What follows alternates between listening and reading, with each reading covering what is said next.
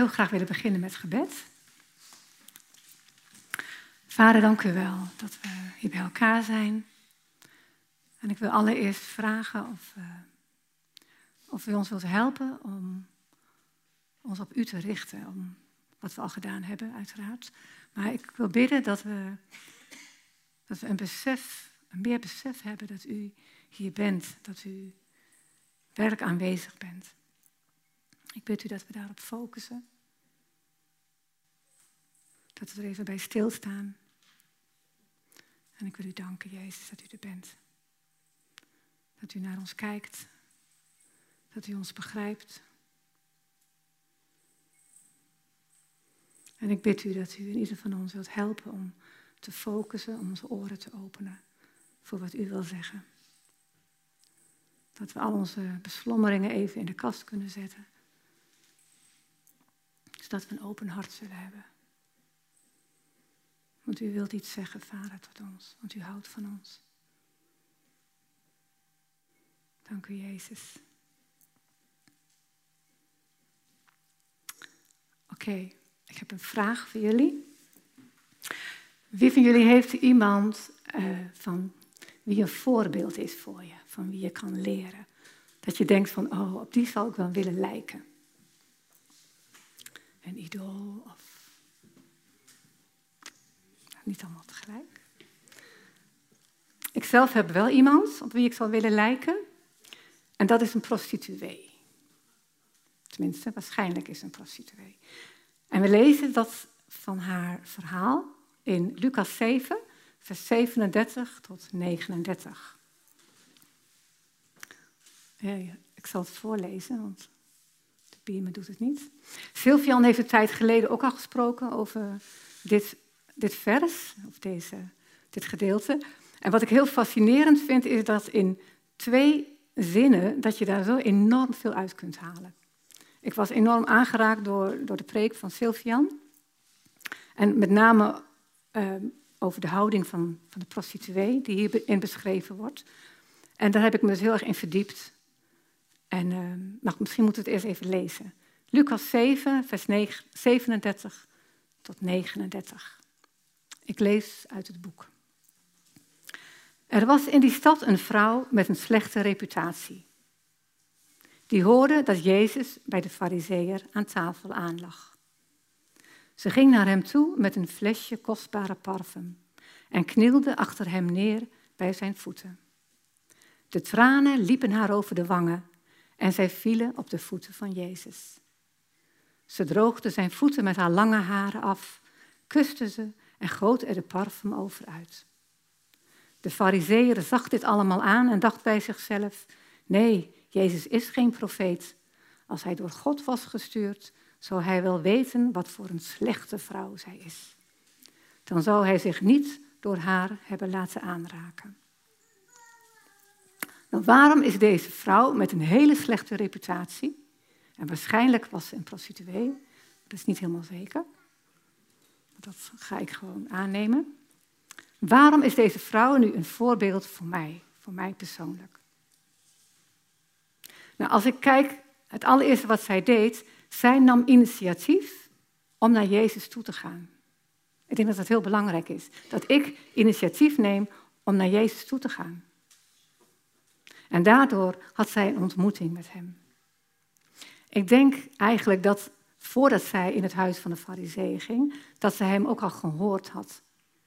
Dat ze al aangeraakt werd door hem. Waarschijnlijk heeft ze zijn stem gehoord. En ik, dan stel ik me zo voor, als zij Jezus ziet en zij hoort zijn stem, dan denk ik dat Jezus haar bij haar naam genoemd heeft. Jezus noemt ons niet bij wat we doen, maar Jezus noemt ons bij onze naam. En dan stel ik me voor dat zij Maria heette. En dat Jezus haar Maria heeft genoemd. Maria, mijn beminde. Ook al had ze een slechte reputatie. Dat raakt mij dan, dat ik denk van, hij kijkt niet naar de dingen, de verkeerde dingen die ik doe, of wat ik niet doe, maar hij, hij ziet mij wie ik ben. Hij noemt mij bij mijn naam, Hermine, zoals ik oorspronkelijk bedoeld ben en gemaakt ben. Deze Maria die was moedig Als je nagaat, dat we, dat hele huis of die plek, die was vol met fariseeën. Dat waren mensen die haar intens afwezen, die haar minachten. Die geen goed woord voor haar hadden. Maar zij was zo moedig dat zij daar dwars doorheen ging. Dwars door moeilijke situaties ging zij naar Jezus toe. Dat vind ik moedig. Dan denk ik, wauw, wat een focus, wat een moed. Dat je, wat er ook is, dat je toch naar Jezus blijft gaan. Als ik denk aan deze Maria, denk ik, ze is enorm uh, alleen geweest, denk ik. ik bedoel, als je zo afgewezen wordt en ook als je dit beroep hebt, dan ben je heel erg eenzaam. Dat zij schuldig was en vol schaamte. Dat zij wist, ik heb Jezus nodig. En zij liet zich niet weerhouden. Ze ging met een albasten flesje kostbare zalfolie naar Jezus. En wat betekent dat? Dat betekent dat zij iets heel kostbaars gaf van zichzelf. En dan denk ik bij mij, bij mij persoonlijk, ben ik bereid om een hele hoge prijs te betalen om Jezus te kunnen ontmoeten? Ben ik bereid om mijn reputatie op te geven? Ben ik bereid om afgewezen te worden door mensen omdat ik voor Jezus wil gaan? Moet ik nog wel in groeien? Daar is zij een voorbeeld in voor mij. Deze Maria, die knielde achter Jezus neer bij zijn voeten. Dat is een teken van nederigheid. En nederigheid betekent dat je beseft dat je zonder Jezus niets kan. Ik ben vaak eigenwijs. Dat ik denk van ik kan het wel, ik doe het wel. Dat wil ik leren om te beseffen dat ik zonder Hem niks kan. Dat ik Hem nodig heb. En dat ik dan vol eerbied ben voor wie Jezus is. Zijn grootheid kan zien. De tranen liepen haar over de wangen. Ik denk dat het tranen waren van drie aspecten. Ten eerste van berouw, dat ze intens berouw had om, om haar verkeerde gewoontes, haar verkeerde dingen. Hebben wij berouw over onze laksheid of onze lauwheid? Over onze verkeerde focus? Ten tweede zat tranen van emotie. Ze uitte haar verdriet en haar pijn, haar werkelijke haar binnenste uitte zij bij Jezus. En ten derde zat tranen van vreugde, vreugde en dankbaarheid, omdat ze besefte wie Jezus is. Ik ga er later nog eh, dieper op in. Maria droogde zijn voeten met haar lange haren af. Wat betekent dat? In die tijd mocht je niet je haren losdragen. Dat deed je alleen maar bij je eigen echtgenoot. Dat is een teken van intimiteit, een teken van openheid, van volle overgave. Een teken van kwetsbaarheid. Ze liet zich zien. Ze liet zich zien zoals ze was. Ze gaf zich bloot. En ze kuste, kuste de voeten van Jezus. En dat is een teken van dat ze een intense liefde voor Jezus had. Daarom wil ik op deze vrouw lijken. Denk ik, wauw, wat een passie. Wat een liefde voor Jezus. Wat een focus. En nu is de vraag, hoe krijgen we dat dan? Nou, daar heb ik me over gebogen. Hoe krijg ik nu dat hartcontact met Jezus? Hoe krijgen wij dat? We moeten dan beseffen wat we nodig hebben, maar ook beseffen wat ons blokkeert. Er zijn een heleboel dingen die ons kunnen blokkeren. Ik ga er drie noemen. Allereerst moeten we beseffen wie Jezus is. Wie is Hij? We hebben allemaal gehoord, Hij is de bevrijder, de, degene die vergeeft. Maar het werkelijke beseffen wie Hij is, dat moet werk tot ons doordringen. En daardoor moeten we ons in verdiepen, we moeten er ons op focussen. Hij is, een, hij is een God die niet veroordeelt. Hij veroordeelde de prostituee niet. Hij noemde haar bij haar naam. Jezus is teder. Hij is zachtmoedig.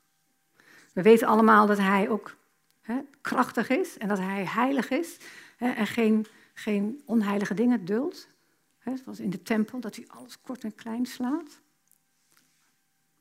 Maar Jezus heeft ook een hele zachtmoedige kant. En hij is teder. Hij veroordeelt niet. Hij is zo intens liefdevol. Hij is gewoon heel lief. Dat is wat ik ervaar van hem. Gewoon zijn liefde. Dat hij zo lief is voor mij. Zo teder, zo zachtmoedig. En als we dat beseffen, wie hij is, dan durven we ook naar hem toe te gaan. Dan krijgen we ook een honger om naar hem toe te gaan. Als we beseffen dat hij degene is die we nodig hebben, die ons nieuw leven geeft, die ons kan helpen bij onze verkeerde dingen. Als we dat beseffen, werkelijk beseffen, dan gaan we naar hem toe. Want hij is gekomen juist voor onze zwakheid, om ons te helpen. Juist voor als we ziek zijn, in ons hart of lichamelijk. Dus wat hebben we nu nodig om te beseffen wie hij is? Dan hebben we nodig het horen. Geloof komt door het horen. Dus nou is het punt, waar luisteren we naar?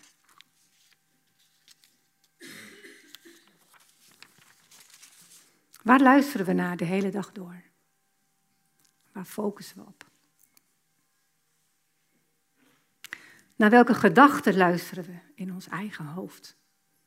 Hoe denken wij over Jezus? Dat is heel belangrijk. Van, wat zijn je gedachten over Jezus? Wat denk je eigenlijk van Hem? Als je bijvoorbeeld denkt van, God vindt mij niet belangrijk, dan ga je niet naar Hem toe. Het is heel belangrijk dat je beseft wat je denkt en hoe je denkt over, over Hem en over jezelf. Als je bijvoorbeeld denkt, nou, Jezus zal wel teleurgesteld zijn in mij, ga je niet naar Hem toe dan is het belangrijk om je gedachten te toetsen. Klopt het wel? Is God werkelijk teleurgesteld in mij? Of ben ik teleurgesteld in mezelf? Of is iemand anders teleurgesteld in mij? Ga toetsen of je gedachten de waarheid zijn. Als je bijvoorbeeld denkt, hij spreekt toch niet tot mij, hij spreekt wel tot die en die, maar ik hoor zijn stem niet en hij spreekt niet meer tot mij. Is dat waar? Ga toetsen of het werkelijk waar is. Of is het zo dat je hem niet herkent? Dat je moet leren, leren verstaan van zijn stem. Hij spreekt op vele wijzen, maar men let er niet op. We moeten leren om erop te letten. Ik kan hier nu niet verder op ingaan, voor een andere preek misschien, hoe je dat doet. Als je bijvoorbeeld denkt van nou, ik moet hard werken, want dan, dan krijg ik zijn waardering. Dit heb ik zelf ook gehad, dat ik ehm, eigenlijk mijn, mijn functie in de hulpverlening, dat dat eigenlijk mijn, mijn waarde was, mijn identiteit. En toen dat wegviel heb, wegviel, heb ik moeten leren, wacht eens even, wie ben ik nu eigenlijk? Ik doe niks meer, ik heb geen baan meer, geen functie. Wat blijft er nu van me over? En dat ik toen heb moeten leren wacht even, ik ben waardevol niet om wat ik doe, maar omdat ik gewoon zijn dochter ben. Ik ben zijn geweldige dochter. En daarom ben ik waardevol. Er is niemand zoals ik. Er is niemand zoals u. Er zal ook nooit iemand meer zijn zoals jij. Daarom ben je zo speciaal. Puur om wie je bent. En als we dat beseffen, als we dat in ons hoofd gaan geloven, wauw, dan word je warm van binnen en dan heb je meer de, de, de, de, de, de honger, de hart, de, je hart om naar Jezus toe te gaan. Dus we moeten beseffen wat onze gedachten zijn, of ze de waarheid zijn. Eigenlijk moeten we vernieuwd worden van denken. We moeten beseffen wie Jezus is. Als je gaat beseffen wie Jezus is, zijn tederheid en liefde voor jou, dan durf je te laten zien wat er verborgen is in je hart. Want dat is het volgende punt. Wat we nodig hebben om hartscontact met Jezus te krijgen, zoals Maria dat had, moeten we, of moeten we, eigenlijk wel ja, wat verborgen is, moeten we aan het licht brengen. Dat is een heel moeilijk punt, want het liefst verbergen wij onze zwakheden en onze fouten. We doen ons graag goed voor.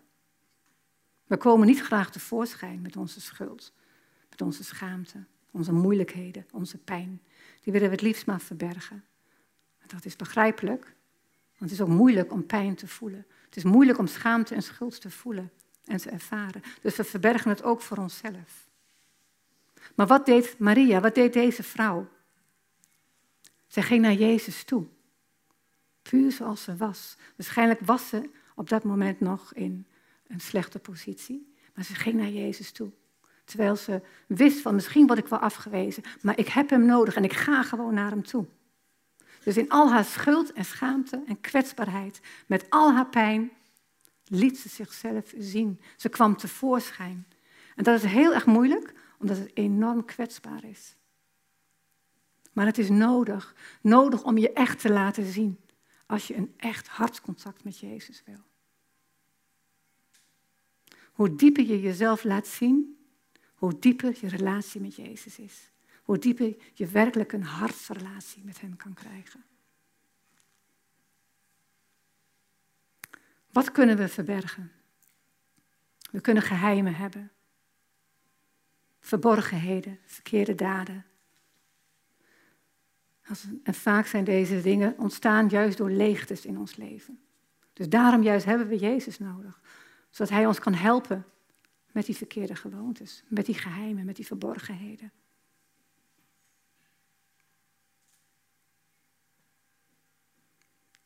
Als we pijn hebben of ons leeg voelen, dan zoeken we naar vervulling. Op allerlei manieren.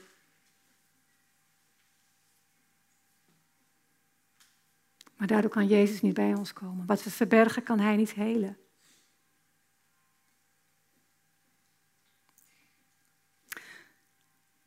Kan zijn dat we boos zijn op God. Want boosheid is eigenlijk een verbergen van de diepere pijn die eronder ligt. Van je machteloosheid, van je verlies, van je verdriet.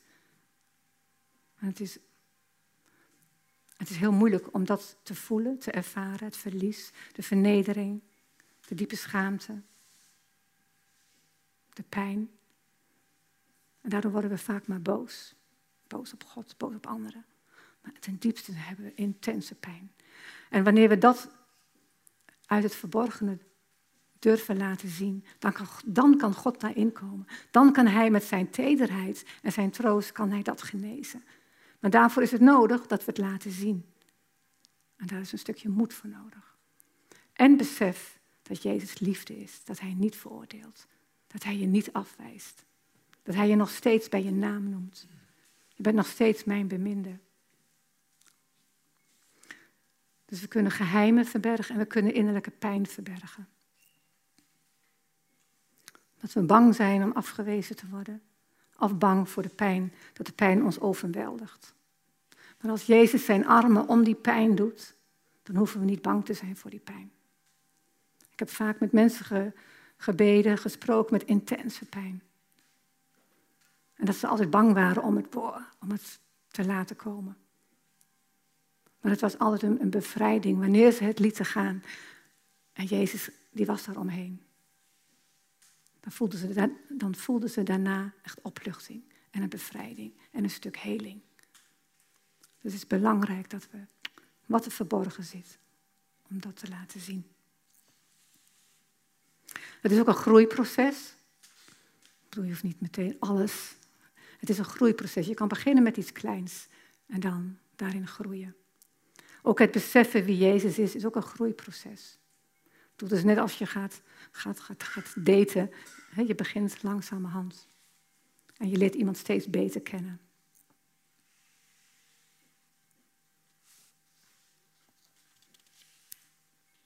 Dus wat hebben we nodig om een hartscontact met Jezus te krijgen?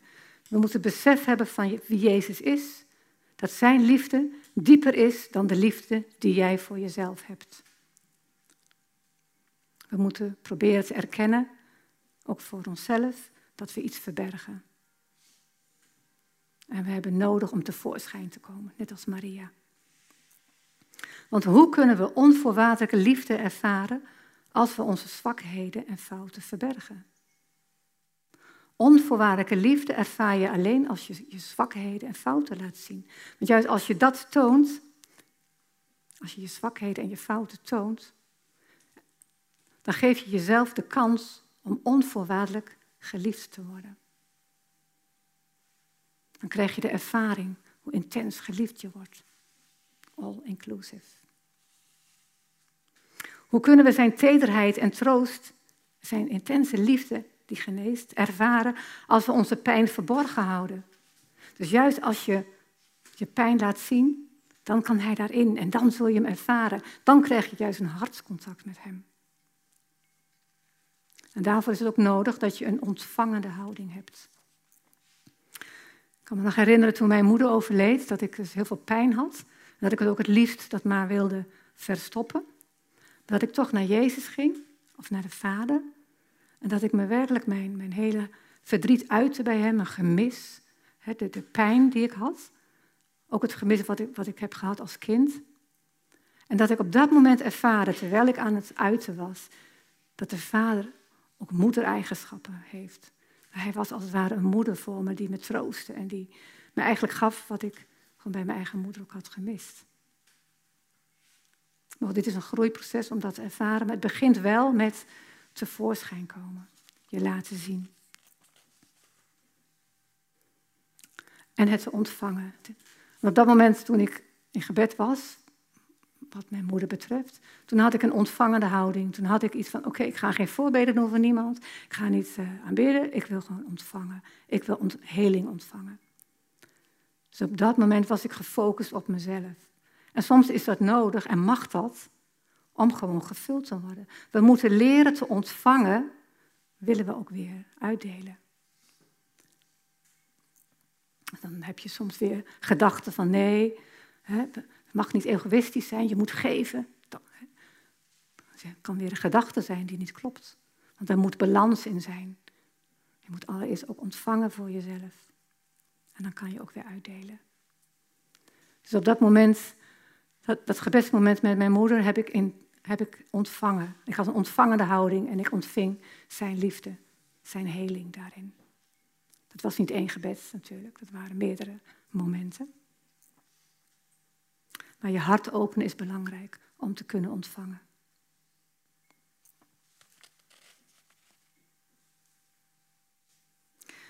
Wanneer we ons zo openstellen voor Jezus, wanneer we naar Jezus toe gaan, zoals deze Maria deed, wanneer we ons hart openen, wanneer we ons blootgeven, wanneer we hem, zijn stem horen, zijn stem leren horen, de waarheid leren horen, dan is er een beloning. Want God is een beloner voor wie hem ernstig zoekt. En dan wil ik het tweede stukje van Lucas 7 even lezen. Lucas 7, 4, vers 44. En Jezus keerde zich om naar de vrouw en zei tegen Simon, ziet u deze vrouw? Dus wat deed Jezus? Jezus zei tegen de fariseërs, kijk naar deze vrouw. Zij is een voorbeeld voor je. Ziet u deze vrouw?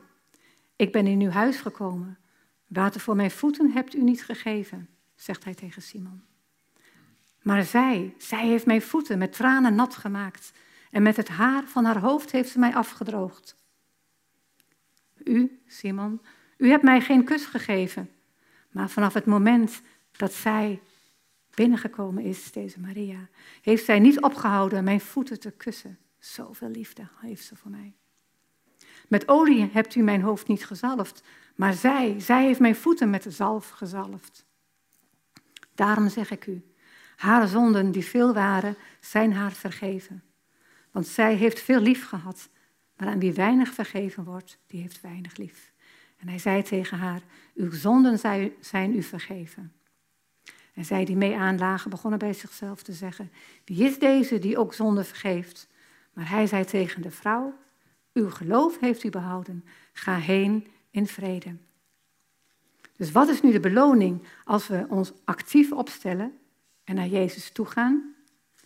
Als we zijn stem horen, als we Hem leren verstaan, als we Hem leren kennen, als we gaan beseffen wie Hij werkelijk is? Wat is de beloning als we ons hart openstellen voor Hem en onszelf laten zien? Dan is Hij een beloner. We ontvangen vergeving. We ontvangen nieuw leven. We ontvangen innerlijke vrede. Hebben we dat? Kennen we dat? Die diepe innerlijke rust. Die diepe innerlijke vrede. Kom tot mij en ik zal je rust geven, zegt Jezus. Want ik ben teder. Ik ben zachtmoedig van hart. We ontvangen ereherstel, net als deze Maria, deze prostituee. Ze ging van prostituee ging ze naar Maria. Ze werd weer geëerd, hersteld in haar eer. We krijgen berouw, tranen van berouw, waardoor de verandering plaatsvindt. Want berouw is nodig als je wilt veranderen. Dus je moet gaan beseffen, wat zijn mijn blokkades, wat zijn mijn dingen die ik veranderen moet. We krijgen tranen van vreugde en van dankbaarheid. Dan word je innerlijk, dan krijg je zo'n blijdschap in je. Puur om wie hij is. Dat je beseft wie Jezus is. De tedere, de liefdevolle. Degene die niet veroordeelt. Die mij vergeeft en nieuw leven geeft. We weten ons zo geliefd. Geliefd niet om wat we doen, maar gewoon geliefd om wie we zijn. En dat geeft zo'n vrijheid. Want als je zo beseft dat je, zo, als je beseft dat je geliefd bent, dan is je angst voor mensen ook minder. Dan verdwijnt dat ook. Dat je je zo geliefd weet door Hem. Maar daarvoor moeten we gaan en actie ondernemen. Nu had ik een mooie dia, maar goed, ik zal, het, ik zal hem op de app eh, zetten vanmiddag. Er zijn drie vragen die je thuis kan, uh, nou ja, die, die, je kan, uh, hoe heet dat nou? Maar goed, het zijn gewoon drie vragen. Um, wat kun je doen om hartscontact te krijgen? Dat zijn dus drie aspecten. Verdiepen in wie Jezus is voor jou persoonlijk. Ten tweede, dat we bewust worden welke gedachten en welke overtuigingen komen niet overeen met die van Jezus, van de waarheid. Dat we daar eens over na gaan denken. Dat we dat gaan onderzoeken. Hoe denk ik eigenlijk over Jezus? En het derde wat je kan doen, je hart delen. Het verborgene aan het licht brengen. Je geheimen of je diepere pijn. Dit zijn drie aspecten, er zijn meer aspecten, maar ik noem deze drie. Wat je actief kunt doen, kunt ondernemen om te kunnen groeien in het hartcontact met Jezus. Dus wat kun je doen? En nu is de vraag, wat ga je doen? Het zijn twee verschillende vragen. Ik wil graag eh, eindigen met gebed. Jezus, ik wil u danken, lieve Jezus, dat u zegt van kom tot mij, allen die vermoeid en belast zijn. En ik zal je rust geven, want ik ben zachtmoedig en nederig van hart. Ik wil u danken, Jezus, dat u zo teder bent. Dat u niet veroordeelt, dat u niet afwijst. Ik wil u danken dat u ons bij onze naam noemt. Dat u ons wilt herstellen. Dat u ons in ere wilt herstellen. Dat u onze pijn wilt helen.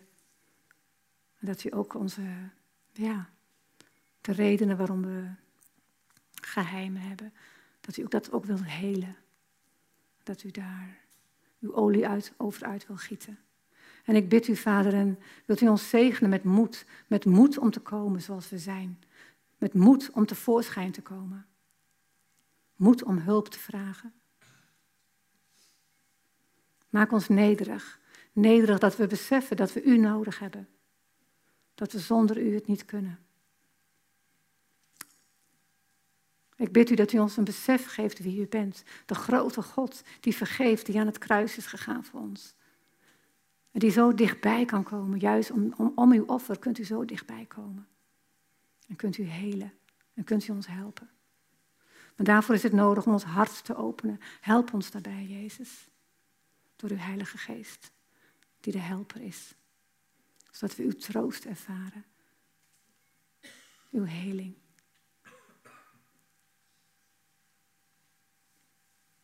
Dank u wel, Jezus. Zo wil ik iedereen ook zegenen op de komende tijd. Dat we uw aanwezigheid gaan ervaren. Dat we gaan focussen op uw aanwezigheid. De hele dag door. Ook op het werk, op school. Dat we beseffen dat u er bent. Dat uw ogen ogen van liefde zijn die naar ons kijken. Ik wil onszelf Iedereen zegenen daarmee, met het besef dat Jezus de aanwezige is. Dat we daarin mogen groeien. En help ons ook om actief te zijn. Actief in het zoeken naar u. Want u bent een beloner voor wie hem ernstig zoekt. Dank u wel, Jezus. Amen.